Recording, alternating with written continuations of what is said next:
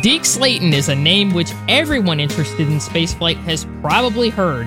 One of the original seven Mercury astronauts, NASA's first chief of the astronaut office, and director of flight crews. Plus, he flew on the Apollo Soyuz mission in 1975. Today, we talk about the legacy of Deke. And to do this, we have the honor of being joined by Deke's son, Kent Slayton, and the executive director of the Deke Slayton Memorial Museum, Elisa Young. Please share with us your favorite Deke Slayton stories. Let us know via our social media pages at Space and Things One on Twitter and at Space and Things Podcast on Instagram and Facebook, or via the contact form on our website. And don't forget to rate and review the podcast if you are willing and able, or press the share button. But right now, enjoy episode 102 of the Space and Things podcast. Oh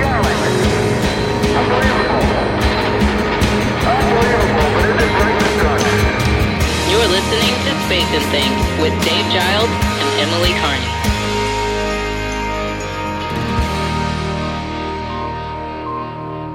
I'm Emily Carney. And I'm Dave Giles, and welcome to episode 102 of our podcast. How you doing, Emily? I'm doing great. How are you doing? I'm doing really, really, really well.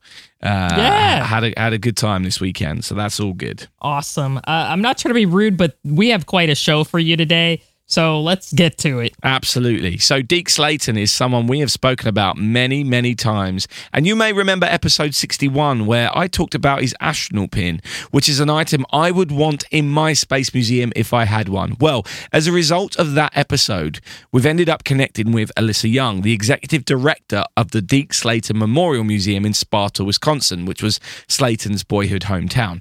Deke's son Kent was trying to find out what happened to that precious pin. And through Emily Space Hipster Group and this podcast, he was able to find out that it was in the Museum of Flight in Seattle. At that point, we thought we'd ask if they were both interested in coming onto the podcast to talk more about Deke. Uh, we couldn't think of any better guest to do this, so that's what we're about to do. Deke was one of the original seven astronauts and was originally scheduled to fly the fourth American space flight, which was called Delta 7. However, he was grounded after NASA flight surgeons diagnosed him with idiopathic atrial fibrillation, and the management eventually decided to ground him just two months before his flight. His fellow astronauts rallied around him, and he was selected to be the chief of the astronaut office. He also took on the role of deputy flight crew operations. He was in charge of who flew and when, and was the head of selection board for future astronauts as well.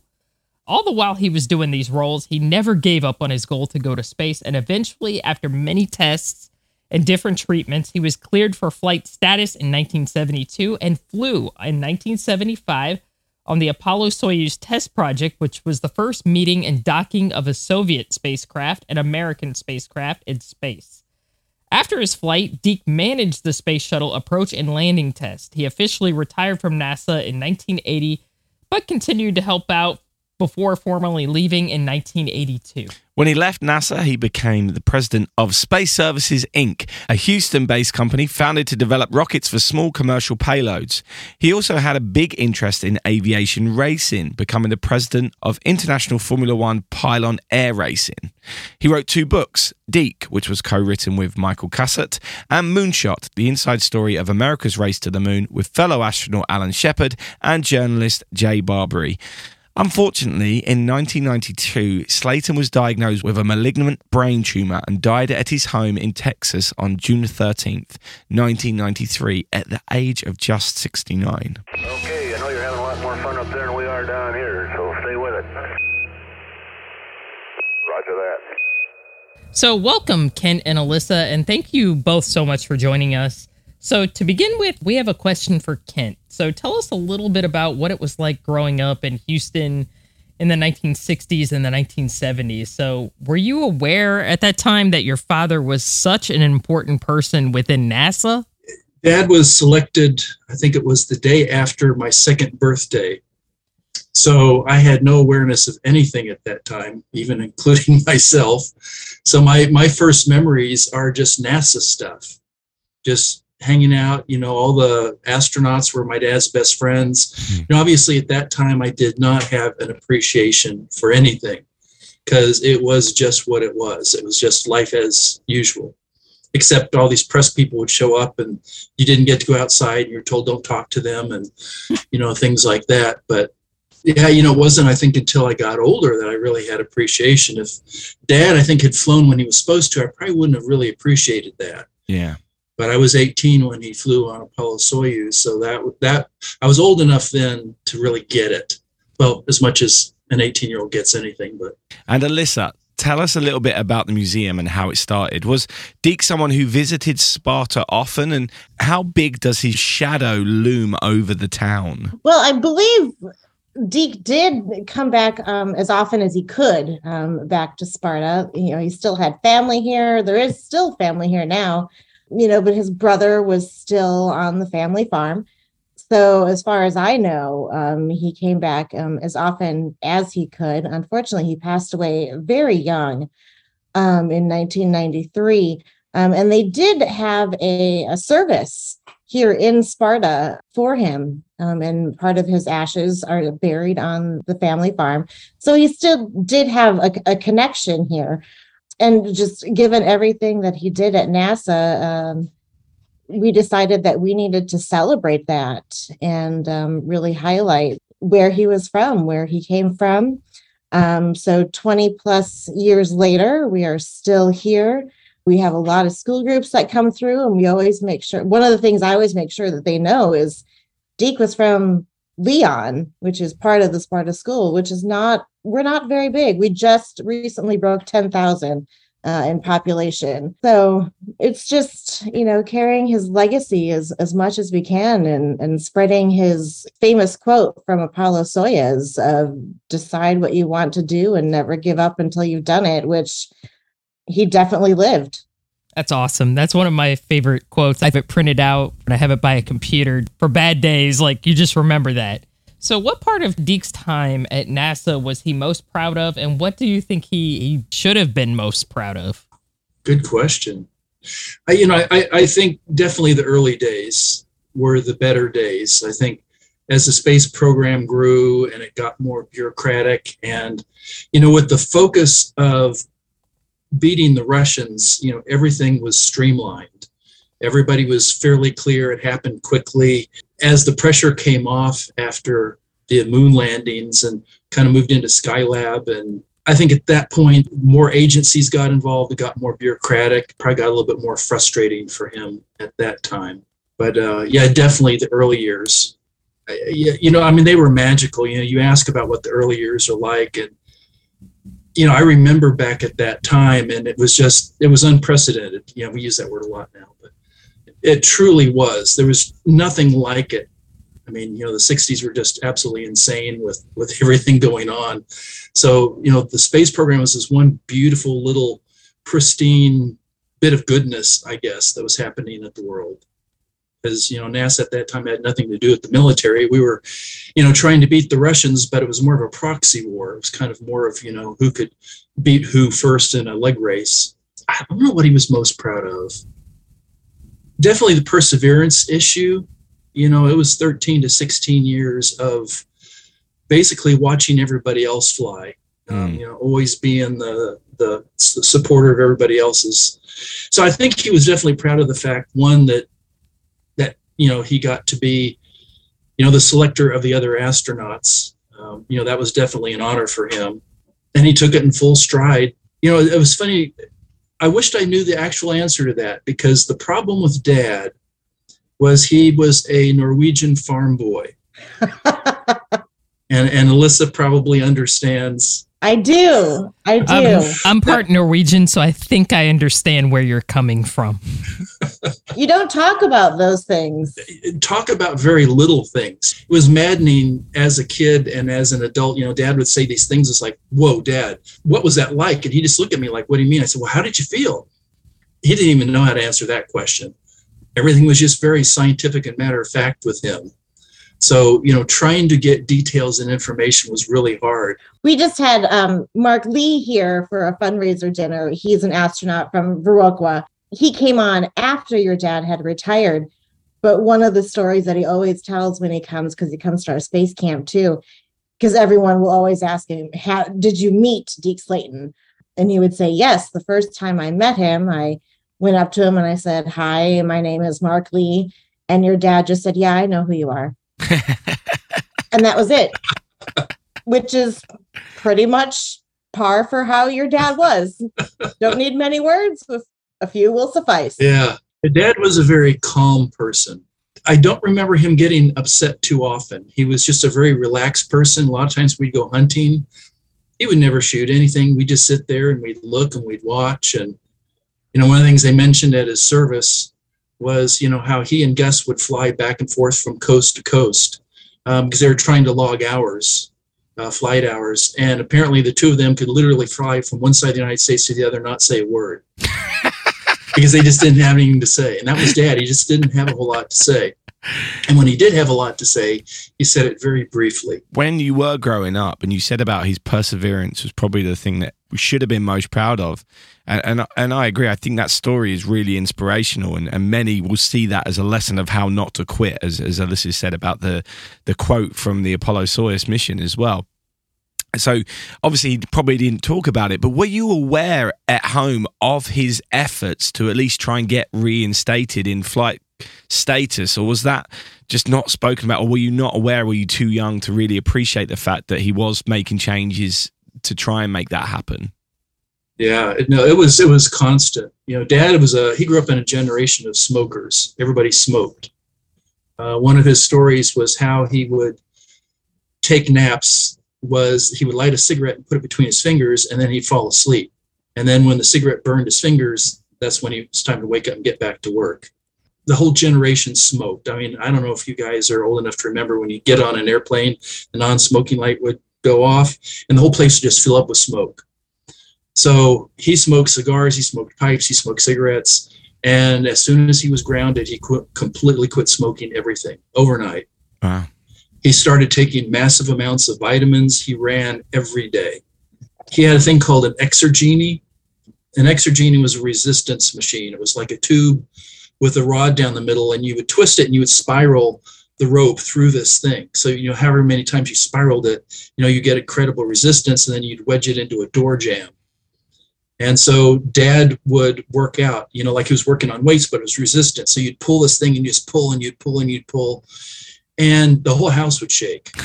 you know, he would be straining his muscles, and I would wake up in the morning, you know, I just hear the whole house vibrating, you know, from him doing this. And then, you know, he would sometimes run before he'd go to work, but he always ran after work. He was just extremely determined to kick this thing. I mean, some of the medical tests sounded awful. The things they did to him, you know, trying to recertify, trying to recertify, you know, he even went on under alias names trying to get medical exams. It was just brutal what they put him through, but I never heard him complain. You know, I remember mom when they grounded him, they they showed this in the Astronaut Wives Club movie or miniseries.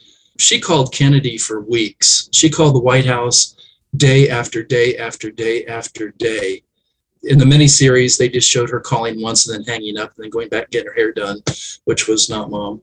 No, it was relentless. And I remember that. And I just remember her crying. I just remember how upset she was because, you know, mom did not like to fly. Well, she liked to fly until I was born. And then one of those mom things happened to her.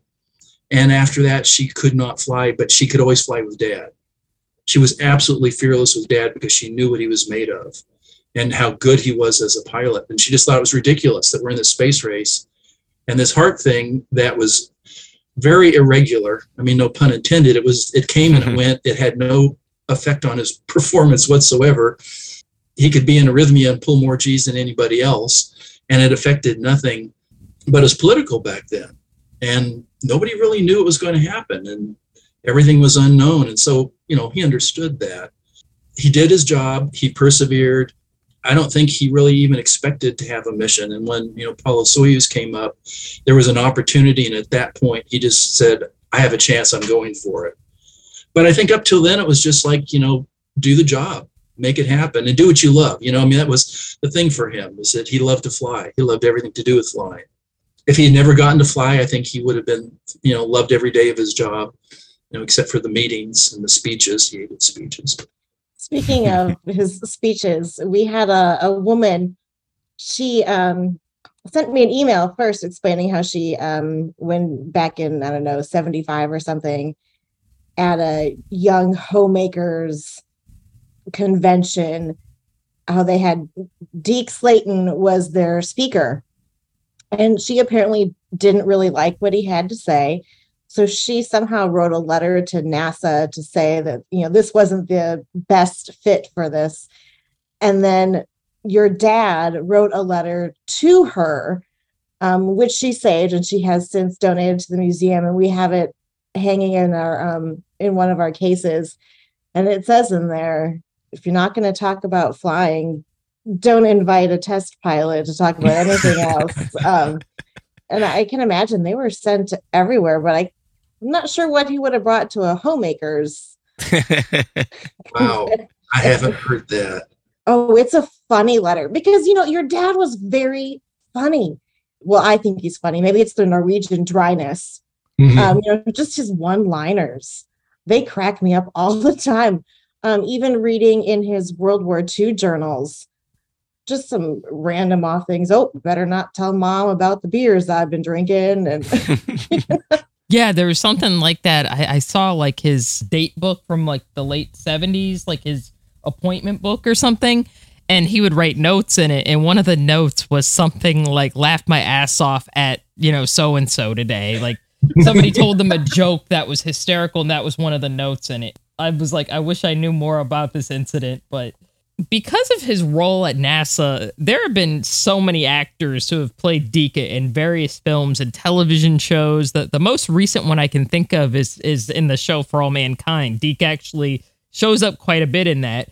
Do you allow yourself to watch those? And are there any which you think are actually good portrayals of Deke? You know, and have any of these production companies actually, you know, reached out to you for, you know, help or that maybe their approval? No, no, I've uh, never heard from any of them. Yeah, even even when they did um, Astronaut Wives Club, the woman who played mom said, "Well, she had no living relatives, so I didn't know who to talk to her about it." Well, I'm alive, and her sister is alive, oh my god. so What? my my guess is that the people who write these want to have creative license to do what they want to do, and they don't want to get into conflicts. So it's more fun, I guess, to sometimes, I don't know, do your own thing than to stick with the facts. But you know, that said, I I, I think most of what I've seen, they've done a pretty decent job. I think it was Apollo 13. That was a little weird because they had Dad in a suit the whole time. And all my memories of dad was he wore Ban-Lon shirts. Almost every picture of him, he's wearing a Ban-Lon shirt. So I don't know what the deal was with the suit because he just didn't do that. You know, I think they've done a, a pretty decent job. in my opinion, the reason he's so prominent in all of these things is because he kind of has to be, right? He was so important in real life. Do you feel that he gets the recognition he deserves from the wider public for his role in those early days? Or do you think like sometimes he's the forgotten man in, in some of these things because he didn't get one of those early flights? with joining Space Hipsters, the Facebook group, and then through that also joining other um, space enthusiast Facebook groups, I have really come to discover that he is still very, very widely respected. Prior to that, I didn't really, I didn't really know how the public saw him, but now my eyes have definitely been been opened to he is still a huge figure still a lot of respect for him. And I often will tell Kent and and Deke's brother Dick that you know he is still held in great esteem by a lot of people. He has not been forgotten. I work for a company that that's a SSI company, a space services company. Deke was the president of that company during the 80s and early 90s, and his legacy still really hangs over us in a he- like in a big way. And that's not a negative thing at all. Like, you know, I, I write for our, the website for our company, and I do a lot of content things. And every day, I'm like, what would Deke say? You know, how do we do them right? So yeah, it's definitely still like we want to honor this person's memory and do a great job. You know. And and with that being said, I also want to make sure that everything that we do at the museum is done with respect. And so I'll often check in with Kent and Dick because that is their family. And I want to make sure that what we're doing, they approve of, for lack of a better term. Yeah, and we definitely appreciate that because, like we were talking about earlier, you know, a lot of what people know is what they see on TV, and a lot of time that is just so inaccurate or it's spin. So, you know, I think it's important, and it's it's amazing to me. You know, we live in this age of all this information, and yet somebody can get so very quickly misunderstood in a short period of time, history wise. You know, Dave, I guess your question, I do feel like things have been preserved pretty well. And, eh, you know, and I think part of it is because dad hung around so long. A lot of the other guys, they came and they went. Mm. You know, Al was around for a pretty long time, Alan Shepard.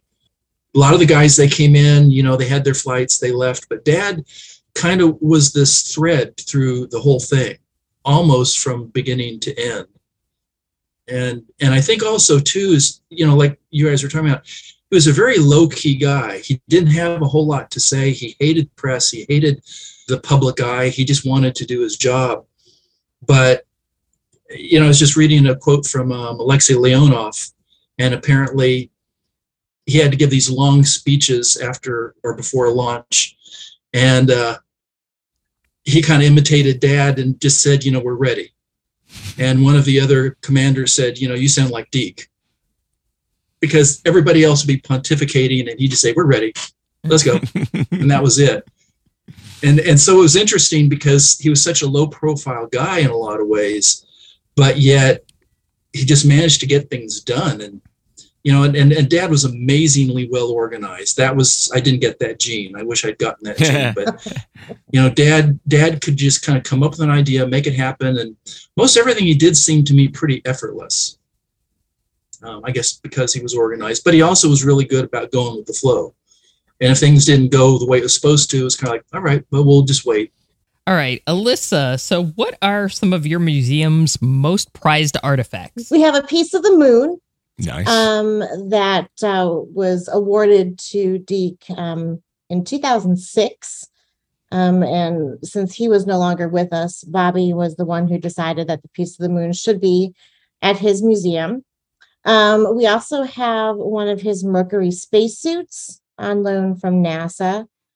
And then almost everything that we have came from family which I think is incredible for how we're not a Mm. very large museum, um, but we have a lot of stuff, and almost all of it came from from family.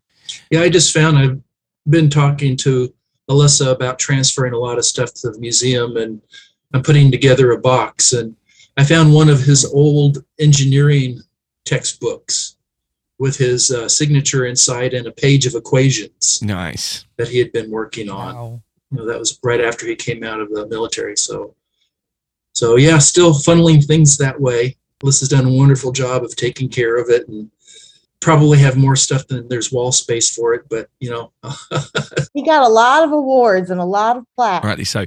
Is there an item which you wish you had? Be it his actual flight suit. I mean, obviously, the one that he flew in was probably the would be the the, the main item, right? Well, I, I have made a request to um, the Smithsonian Museum um, because they have Deke's flown Apollo Soyuz spacesuit. Um, so I have submitted a request um, asking to have that on loan, um, you know, to put right next to his Mercury suit. Fingers crossed that that will happen. And of course, we would absolutely love to have his his diamond pin. I don't think that's going to happen, but at least we know where it is and that it's safe and it's on display.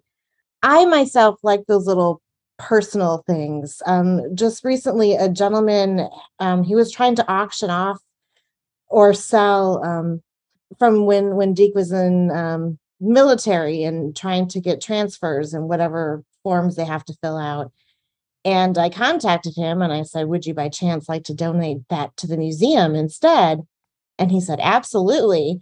So we have, I like these personal touches, um, you know, things that are handwritten by him or things that he typed. Um, he was an excellent letter writer. Anyone who wrote letters to him, he he would always write back. And my understanding is he credits his mother with with that I like those things. I love all those personal things as well. When I see those in museums, that's where I get excited because it feels like you get an insight to a personality that you don't normally get. Exactly. It's the real person. you get yeah, you get to know the person, not the image. Yeah, yeah, yeah, absolutely. Yeah. One of my favorite stories actually came from his brother Dick about um, a dog named Pookie. Have you ever heard this story, Kent? I have. I have. yes. he saved this dog in Japan and uh, would fly with him. And then, um, as they were coming back home, somehow in Seattle, the dog got lost. But then a friend of his found the dog and shipped him back to the farm in Sparta.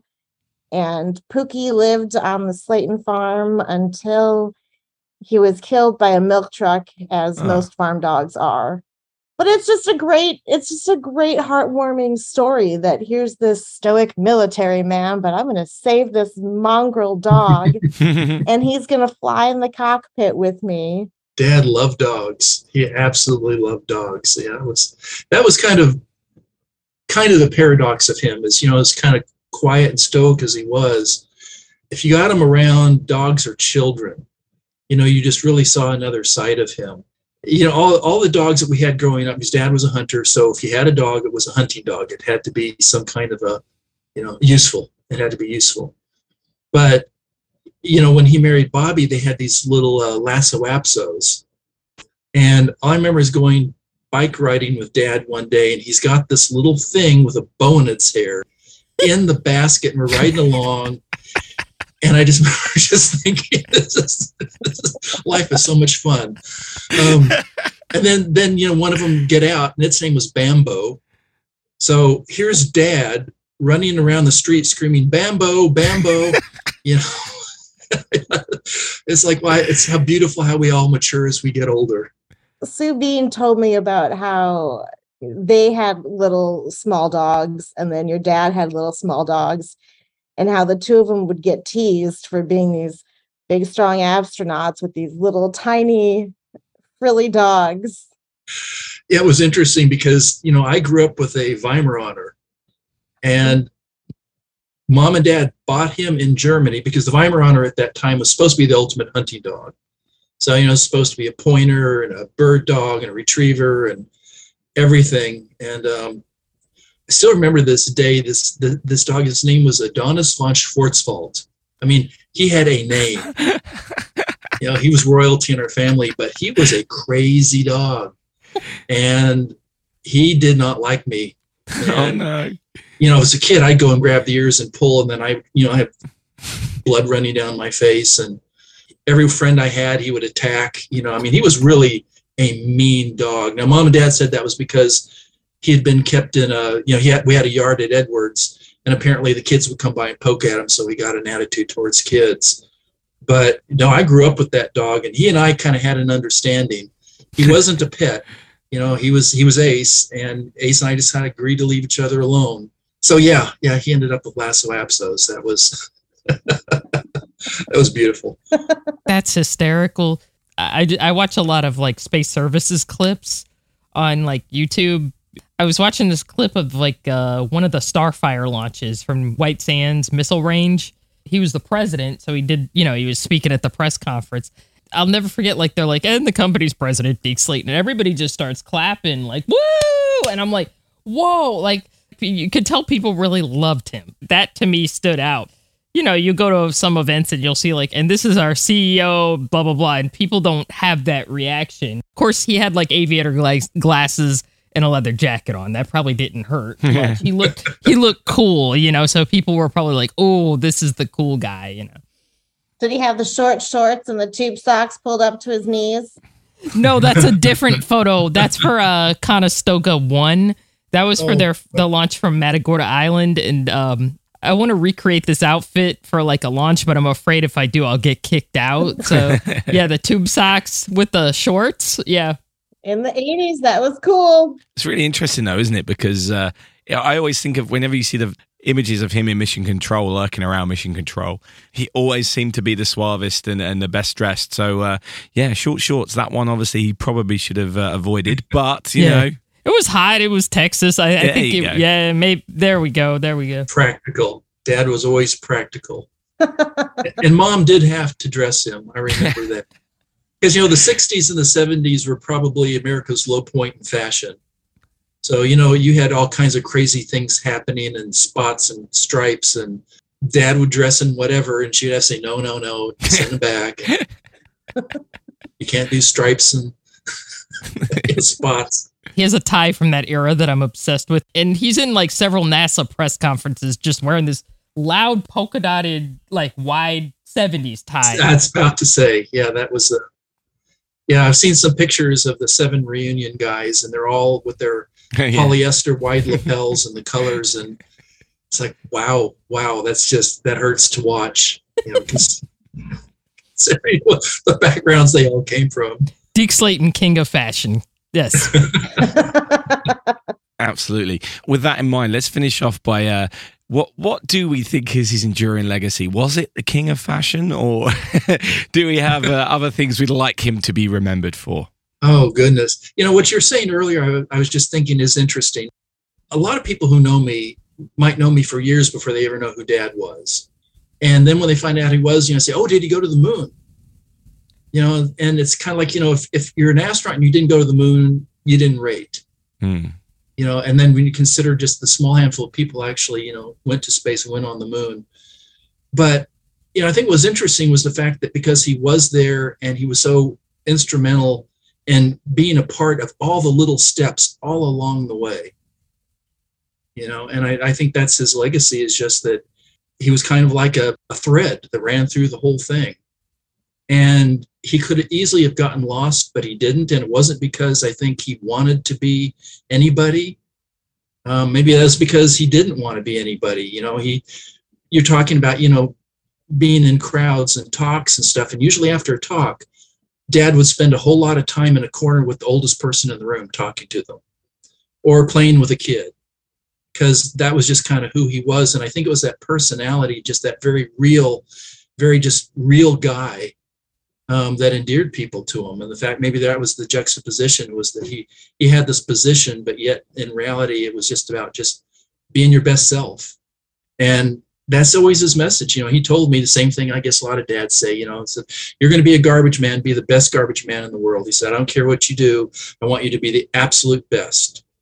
And he did what he loved. And I think that's the message is don't, don't be who other people want you to be or who you think you should be. You know, I, I do believe as a therapist, we all have kind of an inner calling. We all have this vibe. And when we find that vibe, nothing can take you away from it. Once you find it, you're on it. And he was lucky to have born at the right place at the right time. Just all the stars lined up, you know, for him in a lot of ways. And he knew that. He absolutely understood that if he had been maybe born in another place or a year later, a year earlier, none of that would have happened. So he had a great appreciation for just humility, I guess.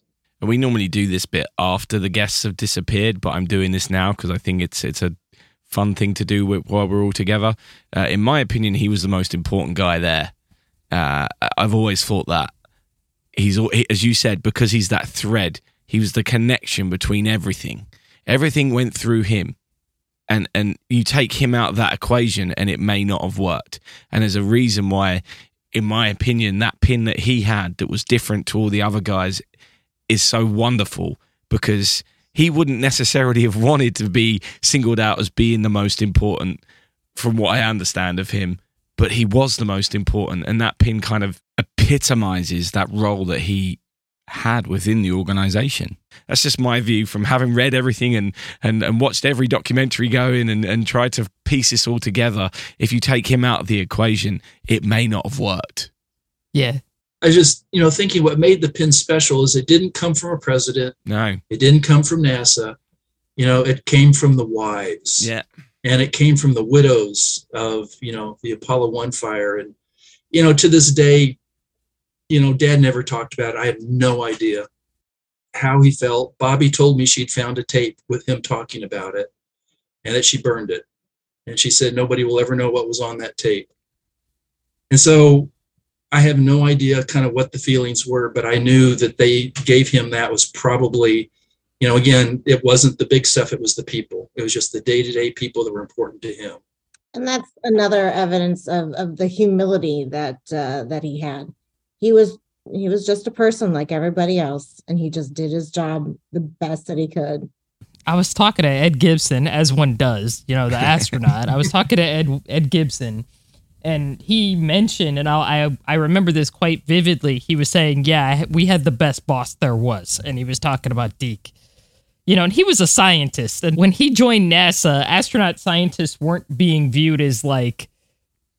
A lot of people didn't like that development, you know. So you would have thought people like Deke would have it would have been like oil and water, but not at all. Like Ed had so much respect for him and he loved working for him. So to me that that said everything, you know, even though they were kind of from different environments, he worked hard to make everything just vibe together. May I ask a question? Of course. Mm-hmm. So Kent, as Deke's Slayton's son, what are you most proud of? For example, I, I think about my dad, and the thing that I love and appreciate the most is that he is my, my dad is kind. He is very kind and he will help whoever needs helping. And when other people recognize that in him it i just swell with pride that they that they see that too. I was just curious what you're most proud of with your dad. And you don't have to answer if you don't want to Yeah, no, I'm I'm just you know there's a lot of ground to cover there. Um, there there really really is so you know I, I think it would probably be his tolerance. I never heard my dad say a critical word towards anybody. Well, there was two people he was frustrated with. They said profoundly stupid things, um, and as a scientist, he thought that was just annoying. But I never heard him snark. I never heard him criticize. I never heard a racist anything come out of that man's mouth. I remember we were in Russia the last time we were in Russia, and always when you get together with the Russians, there's toasting. And the toasting is usually about to the Americans who helped us fight the Germans because they're still pretty sore about that. and so there'd always be that toast. And I remember once the night was wearing on, I guess the toasts were kind of running out, and somebody made some comment. And I'm, I'm going to horribly misquote this, but it was something about, you know, to, to fighting the people in the Middle East. And everybody started to raise their glasses, and dad stopped them. And he said something, and everybody got really quiet. He said, you know, there's more, one, there's more of them than us. And two, we know nothing about them. We don't know where they've been. And until we understand them, we can't judge them. And there was just not a word. It was just dead silence. And somebody made a joke and they all laughed and they toasted. But, you know, I think what I appreciate was just that dad was just a very non judgmental, very open, loving guy. And maybe that's what made him good at his job is that he didn't go in with agendas. He didn't go in with, as they say, positionalities on things. Because when you know, one thing I know as a therapist is when you have a position on something, you stop seeing the other options. You know, once you go in knowing what you don't know, that's when you see the answers. That's when you're open to the information you need to be listening to. And then, if I may also ask, what were you most proud of with your mom? The the wives of astronauts, I think, had had a very hard life. A lot of people loved your mom, um, but they don't know that her as a mom. So I'm sure you have to be proud of her. What what were you proud of your mom for? Mom was amazing. I I'm so frustrated with how they portrayed her in the movie because the opening scene and it happens real fast, so it's hard to catch. But she had told me this story where she was a secretary for a general in Japan. And she got wakened up in the middle of the night and they said, MacArthur is here. He needs you to dictate a letter. And so she's running down the street in her robe and slippers. And she's typing this letter in front of her boss with MacArthur dictating to her. And she typed this letter flawlessly, didn't make any mistakes. She was scared witless. And almost nobody ever knew that story. And she told me about it. And when I told some of the other wives, they said, I never knew that. And mom didn't tell me that in a, you know, I typed a letter from MacArthur kind of a way, which is how it came out, you know, in the show. It came out as I was so scared. I was so frightened. And I thought I was just going to type crazy letters because I was shaking so bad. And she said, But I did it. I actually did it.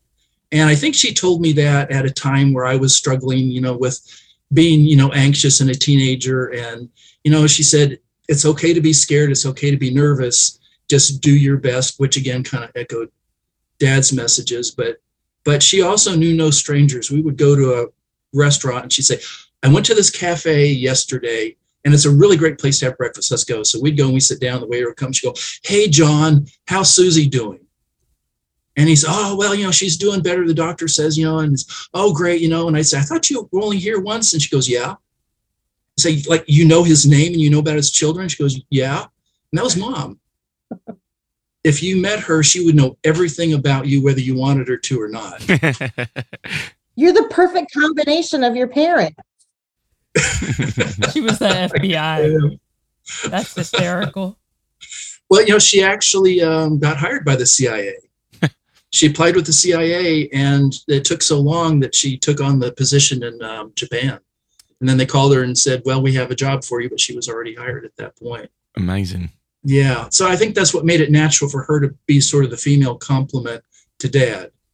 So you know, while he was taking care of the guys and making sure they were okay, you know, she'd been a military wife. She understood how hard it was, and so she just naturally kind of gathered everybody up under her wings and kind of just just spontaneously started having luncheons you know just get them together and it was just like you know they just sit and just talk so i think that was you know that was just completely organic for the both of them This has been so amazing. I kind of don't want to stop, but I we kind of have to.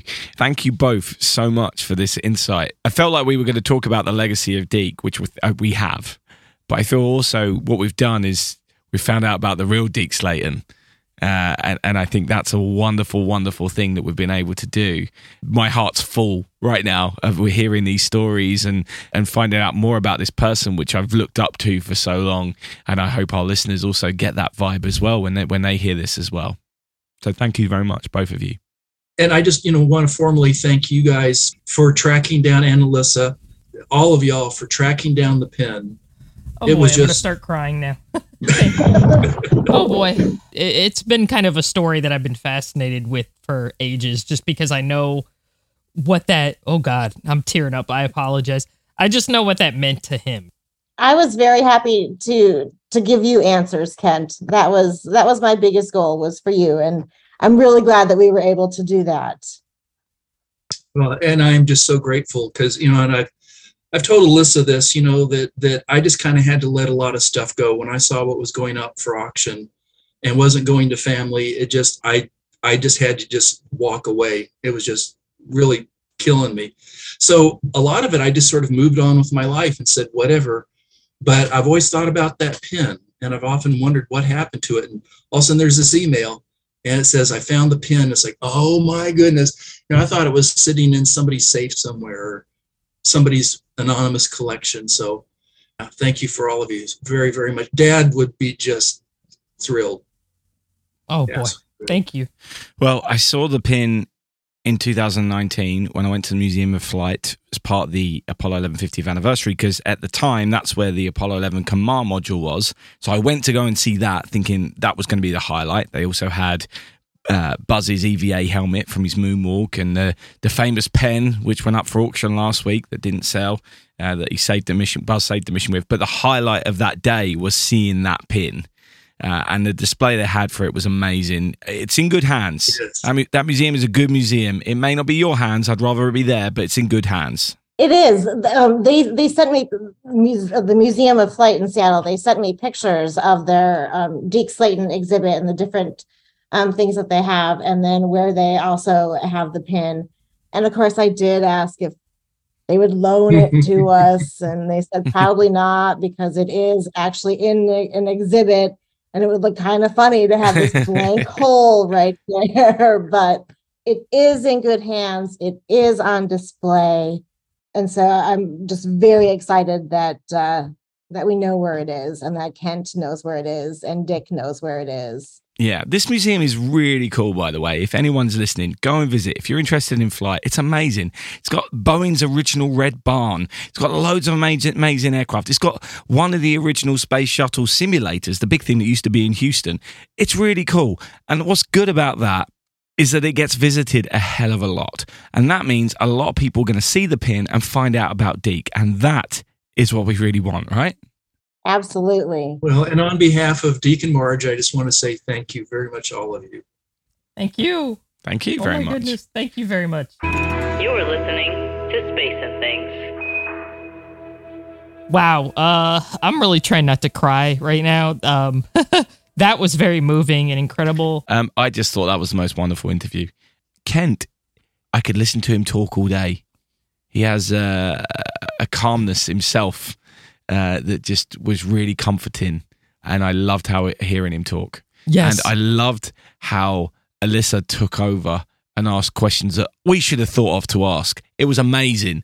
I love it when someone comes on and takes over, but in a good way. yeah, in a good way. You can absolutely see why she's the perfect person to have a job as an executive director of museum Yeah. because she wants to get to the bottom of things and she wants to find the right stories. And she asked the questions, as I said, that we should have asked. But they made our interview so much better. And I'm really grateful that she was on this interview with us. And I hope that it makes people want to go and check out that museum. I'm planning on going there myself in December. So uh, I hope other people go and check it out. There'll be a link in the show notes to their website. So if you're ever in Sparta in Wisconsin or passing nearby, do a little detour. Why not? But the thing I love about this interview is they always say don't meet your heroes, right? Mm-hmm. Well, obviously we can't meet Deke, but this is as close as uh, as we can get meeting a family member who knows him better than anyone. And I feel like we have got to know him. And actually, I, I now wish I had met him. I don't think I would have been disappointed to have met the real Deke Slayton if he was anything like what we've heard today. Yeah. And I really hope that he was because that was a wonderful interview. Absolutely. I, I don't really have much more to add to that. I mean, it was just we got a better picture of somebody who we already looked up to and, and we just admire him more, you know? Absolutely. So if you want to watch that full interview, and I, you should go and watch this interview, then, then please head over to our Patreon page, which is patreon.com forward slash space and things. Endeavor Houston, we see a nominal MECO, OMS 1 not required. Welcome to space. So it's been a busy launch week. In fact, it was a busy launch day on Thursday, the 4th of August. There were five or six, depending on what time zone you were in, launches on the same day. So there were two launches in one day at Kennedy Space Center, which doesn't happen often. There was two in China, one in New Zealand, and one in West Texas, which was a crewed suborbital flight for Blue Origin, taking six new people into space briefly. Fortunately, on Sunday, the 7th of August, there was a failed launch attempt in India. This was the first attempt of the small satellite launch vehicle, which did make it into space, but had an unstable orbit, which would have caused the satellites it was deploying to re enter the atmosphere far too quickly. As always, full details of these launches, their payloads, and any videos which may exist can be found in our show notes, which you can find on spaceandthingspodcast.com.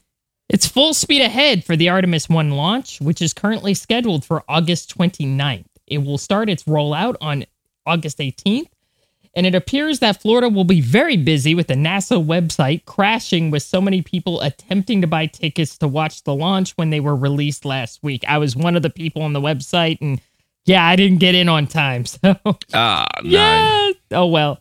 Uh, also, the current head of the astronaut office, uh, Reid Wiseman, has announced that we'll know the crew for the Artemis 2 flight later this year, and that all 42 of NASA's current active astronauts are up for selection, not just the 18 Artemis astronauts that were announced in 2020. This second mission will launch no earlier than 2024.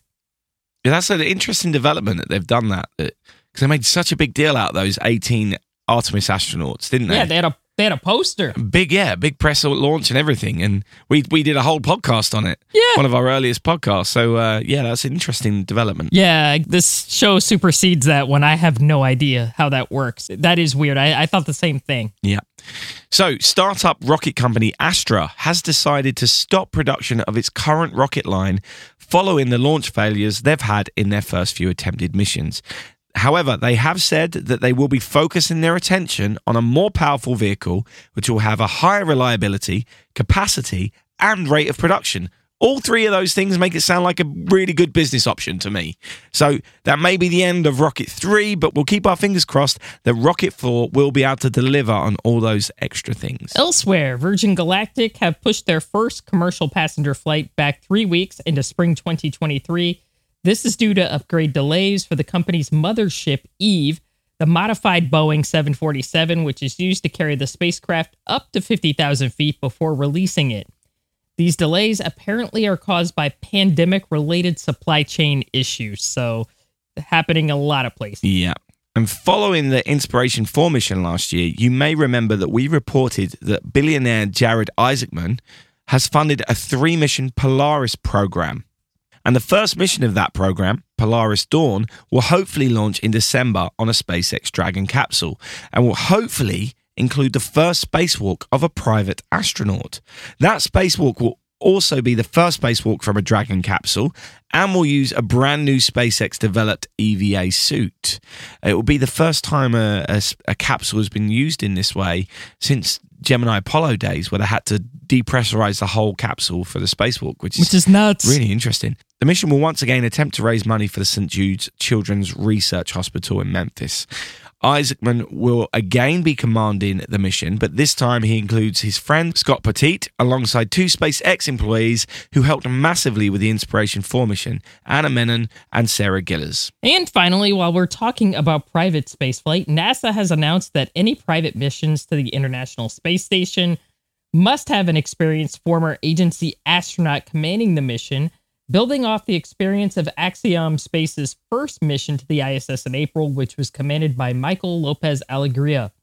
The debriefs from that first mission have concluded that the main crew aboard the ISS had to spend a lot of time helping the tourists do basic things and completing their work, even with Lopez Alegria on board. So, this seems like a sound idea, and hopefully, they'll also spend even more time training any potential tourists heading to the ISS. Yeah, you don't really want the crew that are up there having to do too much for these tourists, do you? You don't want them distracted from the work that they're doing. It's really quite critical yeah. up there. Uh, workflow issues, yeah, that's important. Yeah, absolutely. we all know what that could lead to. Anyway. Yes. LA Houston, your feet wet. Right, your feet wet. That's it for this week. Next week, we've got something special for you in relation to the Artemis 1 launch that's coming up. A big thank you to all of you who commented on our last episode and shared it with your friends. We hope that any new people here stick around and maybe you'll have a look through our archive on our website to see if there's any old episodes which tickle your fancy. Is that an English expression? I don't know. We use it here too. Oh, okay. Good, good, good, we, good. We do use it here. So yeah. I was nervous that suddenly I was saying something that you would be like, what the hell are you on about? Tickle yeah, Americans aren't to. Yeah. No, we use it here. I, have heard of it before. So yeah, there's some meme out there I saw and I almost sent it to you, but I didn't want you to block Is me. this the metric system one? No, not that Oh, one. right. It was one about like what English people call foods. And oh, I'm like, here we go.